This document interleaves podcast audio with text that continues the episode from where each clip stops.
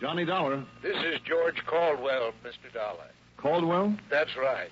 I'm in charge of the Office of Amalgamated Life Association here in Meridian, Mississippi. Oh, I see. Yes, sir. And I'm certainly glad I caught you. What can I do for you, Mr. Caldwell? Well, I understand that you've been given top security clearance. That's right, sir, I have. Good. Our client was certain you have, and that's uh, why he asked that you be called in on this this problem of his. Who is the client? His name is Dr. Emmett Melcher. Yes? Yes, he is head of the Melcher Laboratories here in Meridian. He he does a great deal of work for the government, I see. and he's most anxious that you lose no time in getting down here to see him. Sounds pretty important. I'm certain it is. What's it all about, Mr. Caldwell? I don't know. What? The only thing I'm sure of is that whatever it is, it's top secret. All right. I'll get there as quickly as possible.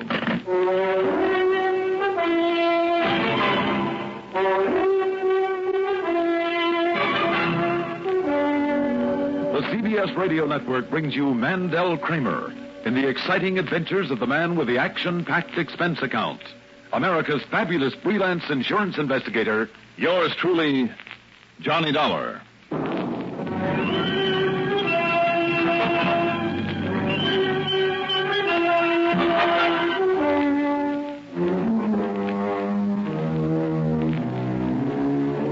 Expense account submitted by Special Investigator Johnny Dollar to Amalgamated Life Association Meridian office. Following is an account of expenses incurred during my investigation of the Philadelphia Miss matter.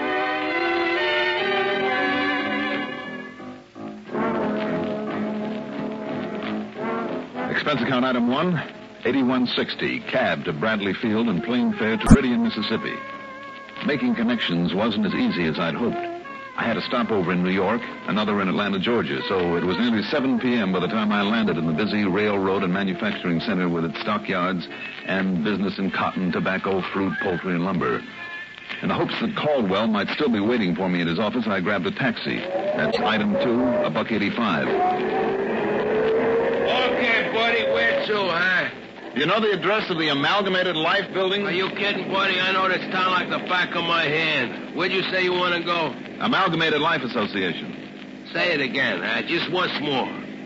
Amalgamated Life. I knowed it. I knowed it the minute you opened that yap of yours, hiya, Johnny. Johnny? I Sure. don't get it. You mean you don't recognize me? I'm afraid not. You kidding? I drove you halfway all over New York City one night when I was working up there. Oh, I see. Yeah, it was a couple of years ago. You was chasing some crook from all the way down to Pier 27, all the way up to the Bronx. That's my old hometown. Sure, you're Johnny Dollar. Remember, remember how much help I was helping you run down that crook that time? My name is Bernard York, and just call me Bernie. All right, Bernie. Yeah, boy, I sure remember that big fat tip you give me that night. Hey, it kept me eating steak for a week. And now you listen, Johnny. Yes, Bernie. You need any more help? I mean, down here, you just give me the buzz. Now, you do that, Johnny. All right, sure. Yeah, I may not talk too good, Johnny, but when it comes to using the old noodle, a New York boy like me has it all over the yokels from any other part of the country, and that's a fact. So, what kind of case you got down here, huh? I haven't the least idea. Oh, now don't give me that, Johnny. No, it's a fact. Okay, okay. You keep it a secret if you want. I don't blame you. I guess it's part of your business. But I'll try and keep an eye on you, Johnny. And when you need my help, you just let me know, okay? Okay, Bernie. Okay.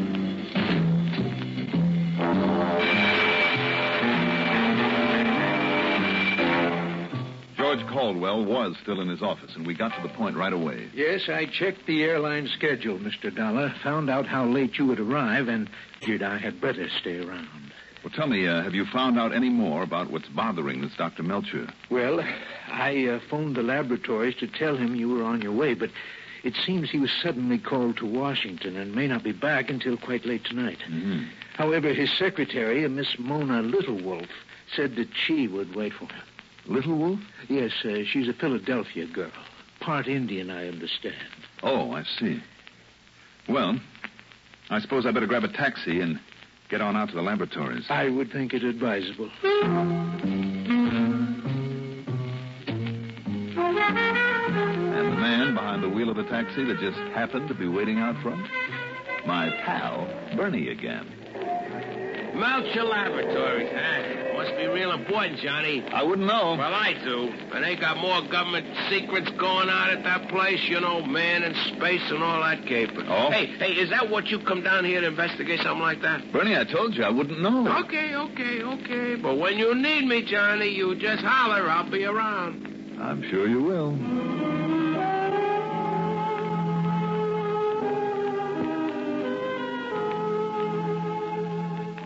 That secretary, Mona Little Wolf, it was worth the trip to Meridian.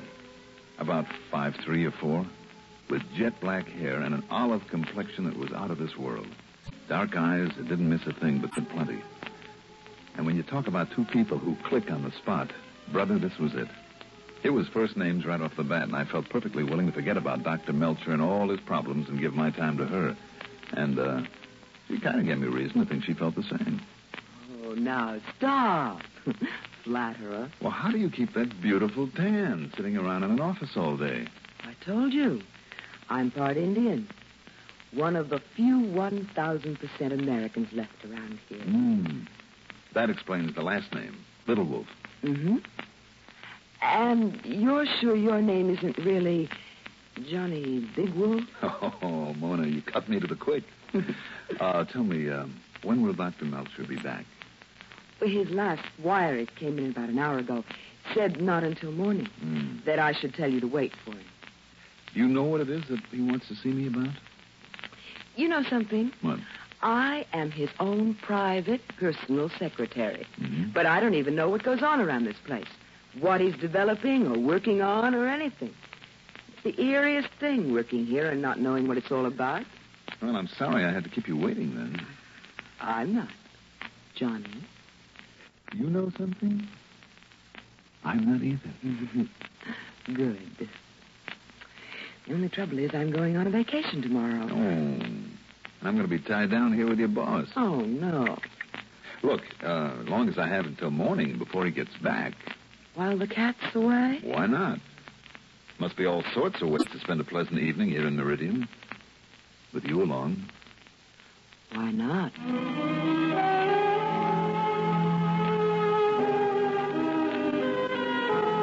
As I fully expected, pal Bernie in his taxi was still waiting outside, and uh, after some snide comments on how fast I work and how well I pick him, he drove us back to town. I dropped her off at her apartment, then registered at the Lamar Hotel, showered, shaved, then picked her up, and we proceeded to do the town. This time, by some miracle, without Bernie around. It was something after 3 o'clock in the morning by the time Mona and I helped close up the last nightclub on her list, then went out to the nearly vacant street to look for a cab. A taxi! Um, Some Oh, what a wonderful evening, Johnny, darling. Mona, have you looked? It's morning. then the morning's wonderful. You're wonderful. Everything is wonderful. Oh, Mona, are you sure you want to go away on that vacation? Mm-mm.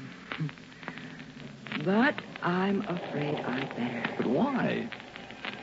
Truth, Johnny? The truth. You? I'd better kind of get away and think about you and me. Mona, another day or two. You isn't- want a taxi, mister? Oh, yeah, sure. I didn't want to disturb you and the lady, but here you are, sir. All right, thank you. Mona? Yes. Get away, mister. I'll help her in. Wait a minute now. Oh, Get in, lady. Just a minute. And stay in there and shut up. No, you don't. Oh, no? Ah. And just to make sure, mister.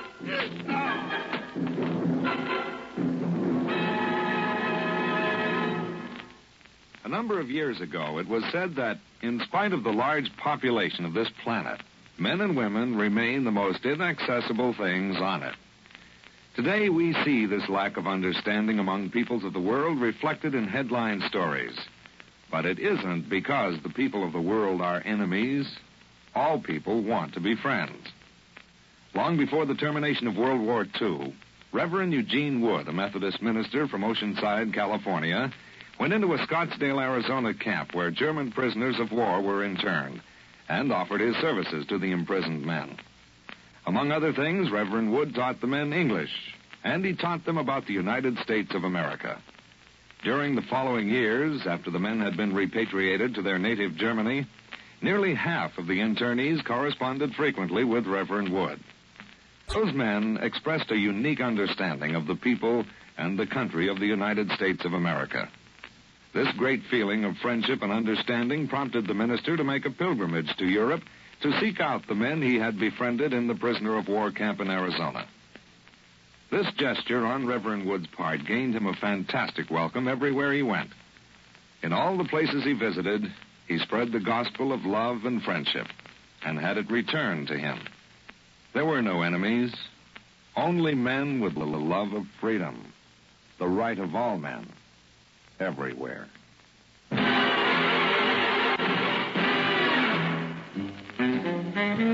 I came to in my own bed at the Lamar Hotel. And working over me with a wet towel in one hand and a bottle of bourbon in the other was Bernie the cabbie. That boy, Johnny, pal, you're coming around all okay. Hey, Bernie. hey, you want another slug of this here now, Bourbon? No, no, thanks, Bernie. Told you was gonna need my help around this bay. Oh, Boy, wow. sure lucky I was cruising around late last night. I seen you laying there in front of that fancy saloon. Boy, was you out cold like a fish. Bernie, what time is it? Well, it's almost 9 a.m. in the morning. Now, you lay still. I'll call. I'll have some breakfast brung up to Oh. No, you. no, I no. And some good strong coffee, boy. Hey, You let me look have like that you... phone, will you? What, what? Now, listen, Johnny, pal, you better just relax. Hello, Now, hello, operator. Johnny. Operator.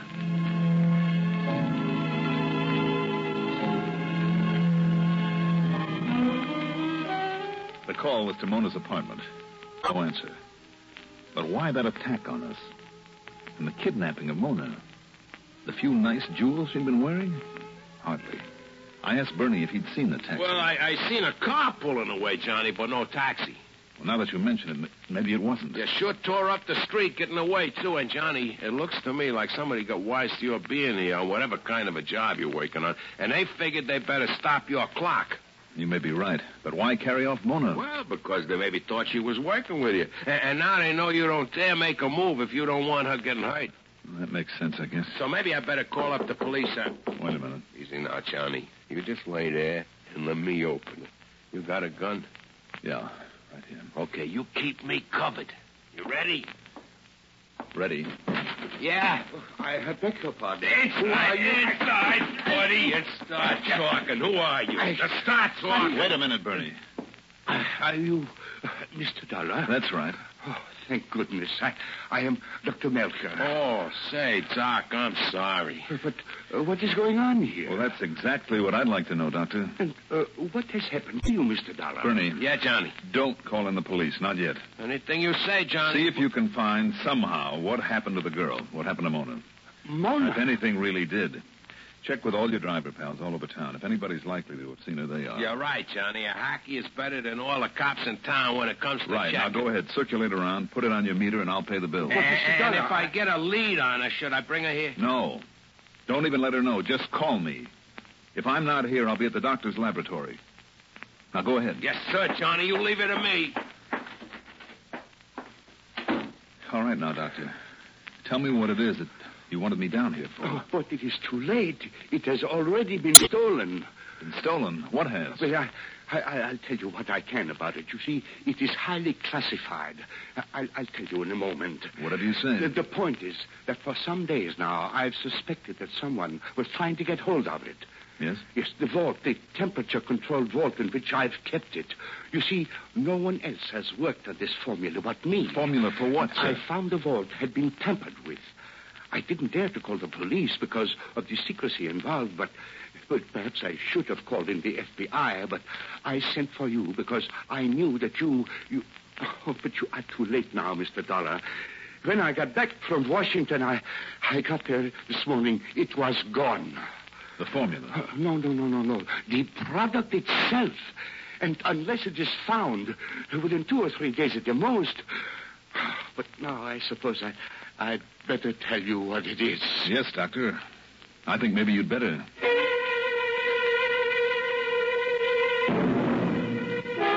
Believe me, what Dr. Melcher told me is classified.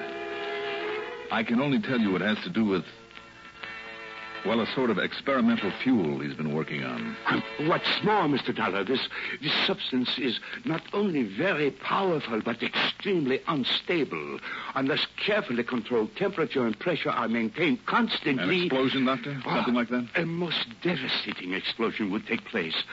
Not when it is perfected, you understand. That is why, what I am working on, but in its present form, the form in which it was stolen. Why would it be stolen? Ah, full knowledge of it could be worth millions You mean to a foreign power? to anyone, anyone working in this field. But don't you see, whoever stole it does not know the sample he took is incomplete, is imperfect, is terribly, terribly dangerous.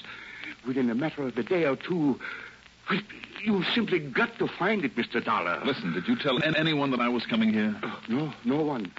Except, of course, Mr. Colwell at the insurance company. But no one else. Uh, no one else, absolutely no one. She told me she had orders to wait around for me. She? Yes, Mona. But, oh, but I...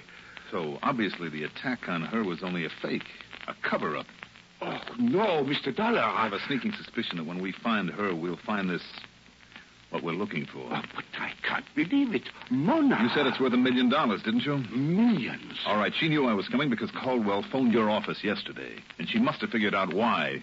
That girl's got a brain, Doctor. She knew then that she'd have to act fast, she and whoever's working with her, like the man who tried to kill me last night. Tried to kill you? Yes, it was her idea to go to that particular nightclub. It was a rendezvous with that goon. Now it all ties up. Hello? Here's the word on it, Johnny. Yes, Bernie. I got it from one of the drivers west of the depot in the bus station. Yes? Furthermore, he's known that dame for years. Yes, Bernie, go on. I mean, he's seen her around. He's had her for a fair, so there's no mistake about it. Where is she? Took off on a bus with a heavy suitcase with her. Took off to where? Bought a ticket to Philadelphia. Philadelphia. That's right. But now, Johnny. All right, Bernie, thanks. Caldwell said she came here from Philadelphia. Doctor, I'll see you later. Uh, where are you going, Mr. Dollar? The airport. Airport. That's right. Oh, but I'm afraid I don't. Oh, But you must understand the danger, Mr. Dollar, if that substance is not No found. time to talk about it, Doctor. I've got to get out to that airport and fast.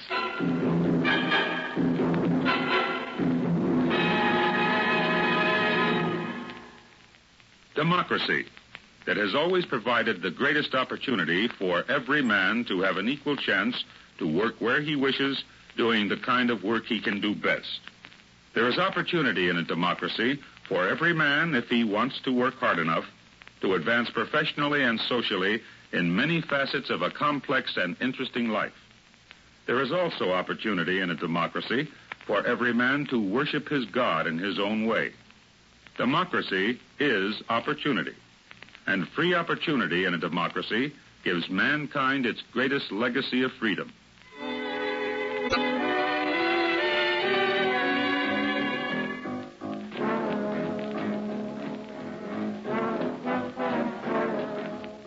Expense account item four two dollars for a cab. Not Bernie's, couldn't wait for him. A cab to the airport. Item five, 3045, plane ticket to Philadelphia, PA. But before taking off, I called the office of the bus line, talked to the manager, and gave him specific instructions about a checkup on all passengers who'd cleared for the city of brotherly love that morning about where and how to contact me. Then I jumped aboard the plane and we took off. When I got to Philadelphia, I enlisted the aid of my old pal, Lieutenant Harry Langley of the police department. He went to work immediately, but then, nearly 24 hours later, Nothing, Johnny, nothing. I checked that bus line from stem to stern at every station between Riddy and Miss and here. Hmm.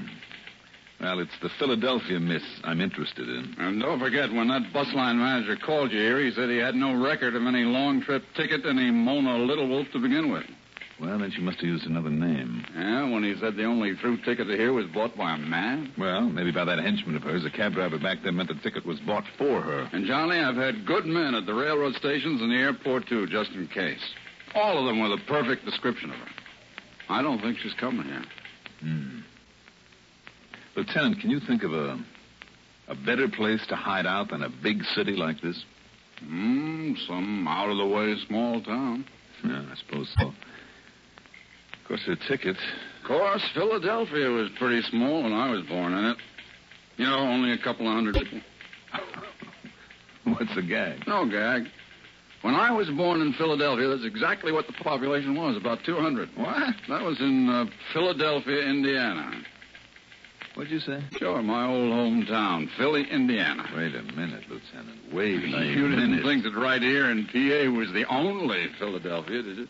Lieutenant, if there's one more Philadelphia, maybe there's more than one more. I wouldn't know. Come on, get me a handful of maps, an atlas, anything.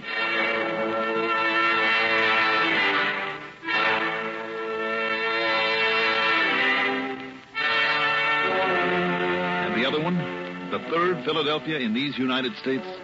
Not 40 miles north of where I'd started from, north of Meridian, Mississippi. And that's where Mona had gone with that deadly explosive with her. Airfare back to Meridian, 3045, then 50 bucks deposit there on a rental car. I raced north and west on Route 19 up in Neshova County, heart of Mississippi's Indian country, where Mona Little Wolf could be sure of finding protection among her friends. On a side road a couple of miles short of Philadelphia, parked 100 yards in front of what was apparently an abandoned farmhouse, Bernie slumped down, sound asleep behind the wheel of his taxi. Bernie, wake up. Wake up. oh, What goes on here? Johnny, holy mother, what took you so long? What are you doing I here? told you, didn't I? My pop seen her buy a bus ticket up here to Philadelphia. Where you been? Don't ask. But listen, when you didn't show, I come on up here myself. Good see? boy. And I found out that her and that goon, his name is Willie Bigtooth, he's a bad one. They're inside of this busted down old farmhouse. See it? They're inside. hmm? Yeah, yeah, and me, I've been sitting here watching it so they couldn't make a break until you got here. But a solid day of it, Johnny, when them taking pot shots at me now. Holy, you see what I mean? Come on, get around the other side of the cab. You ain't kidding, but I'm glad he's a lousy shot. He or she. Mona! Mona Little Wolf, do you hear me? She hears all right. Go away, Johnny. Go on away. You and that crazy cab driver. No, listen to me, Mona. That stuff you stole from the lab. Leave it there and get out, Mona. It'll kill you. Sorry, Johnny. A bluff like that won't work. I'm not bluffing, Mona. That stuff is explosive. Now leave it. Get away from there before it's too late. Too late for what, Johnny? You don't realize the danger in the stuff you have there. All I know is it's worth a fortune, Johnny, darling. Mona, listen to me. and if you think we can't get out of here after She's dark, right, Johnny. Mona! you're forgetting. We have Indian blood in us. Get out of there, Mona! Get away! Yes, darling? Get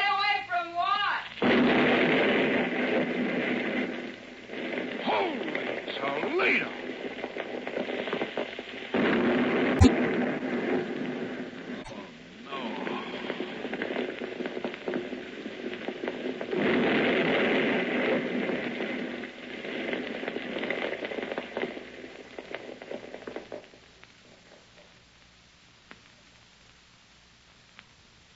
Any comments on this case? Why bother? Expense account total, including a mitful for good old faithful Bernie. Four eighty-five seventy-five. Yours truly, Johnny Dollar.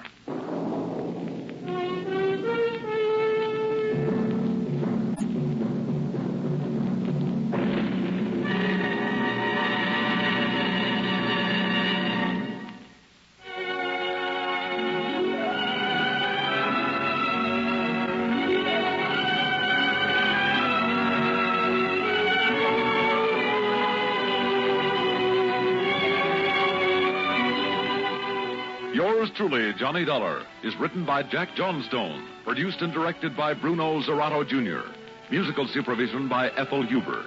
Johnny Dollar is played by Mandel Kramer. Also featured in our cast were Mason Adams as Bernie, Arthur Cole as Dr. Melcher, Rita Lloyd as Mona Littlewolf, Martin Blaine as Lieutenant Langley. Be sure to join us next week, same time, same station, for another exciting story of yours truly, Johnny Dollar. This is Stuart Metz speaking. Johnny Dollar has come to you through the worldwide facilities of the United States Armed Forces Radio and Television Service.